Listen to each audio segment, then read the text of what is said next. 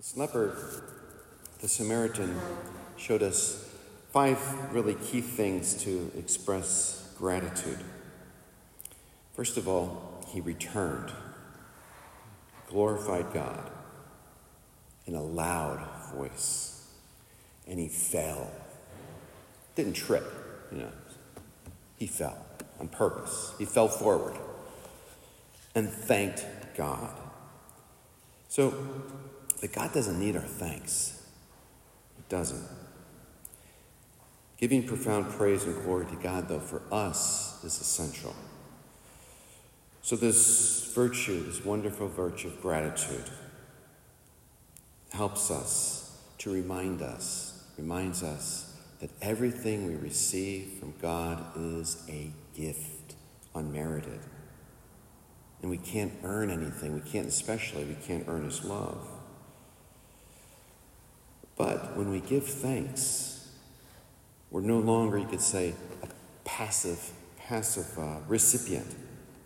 We as well become givers. We give back to the one who has given. We give back to the Father. And that's beautiful. We become active givers. And therefore, God places us on a whole different level.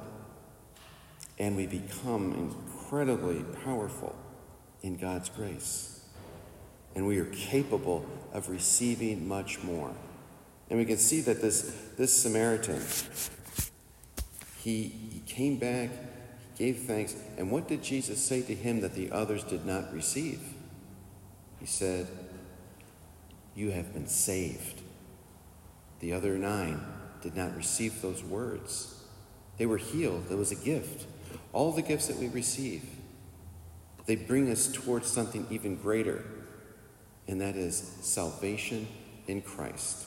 So maybe today we can uh, maybe we can fall forward and give thanks in a loud voice to the Lord for whatever it might be today, and uh, and give Him praise.